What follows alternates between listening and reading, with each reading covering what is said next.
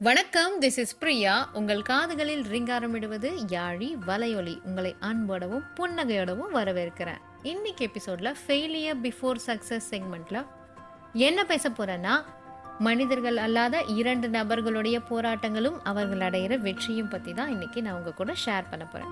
முதல் நபர் பறவைகளின் ராஜான்னு ரொம்ப பெருமையா சொல்லக்கூடிய கழுகு அவர்களை பத்தி தான்.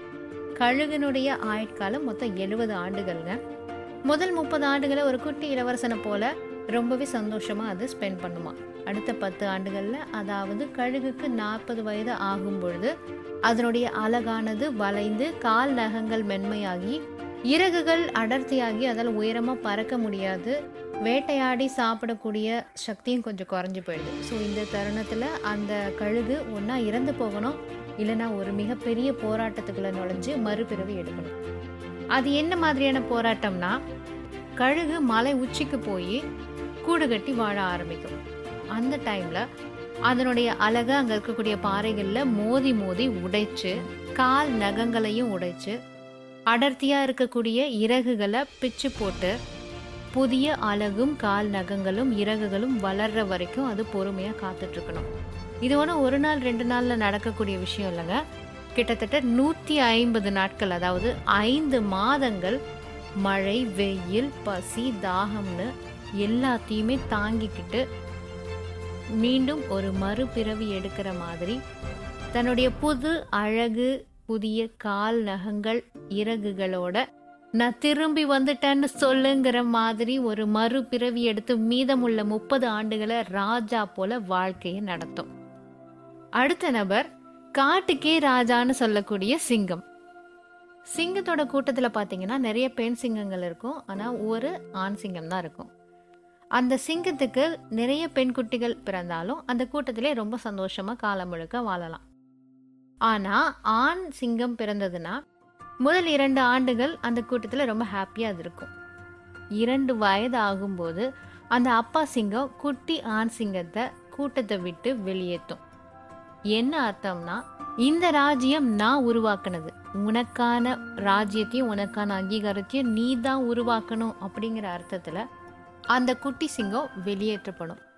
அப்படி வெளியேறிய குட்டி ஆண் சிங்கம் தன்னோட உணவை தானே வேட்டையாடணும்.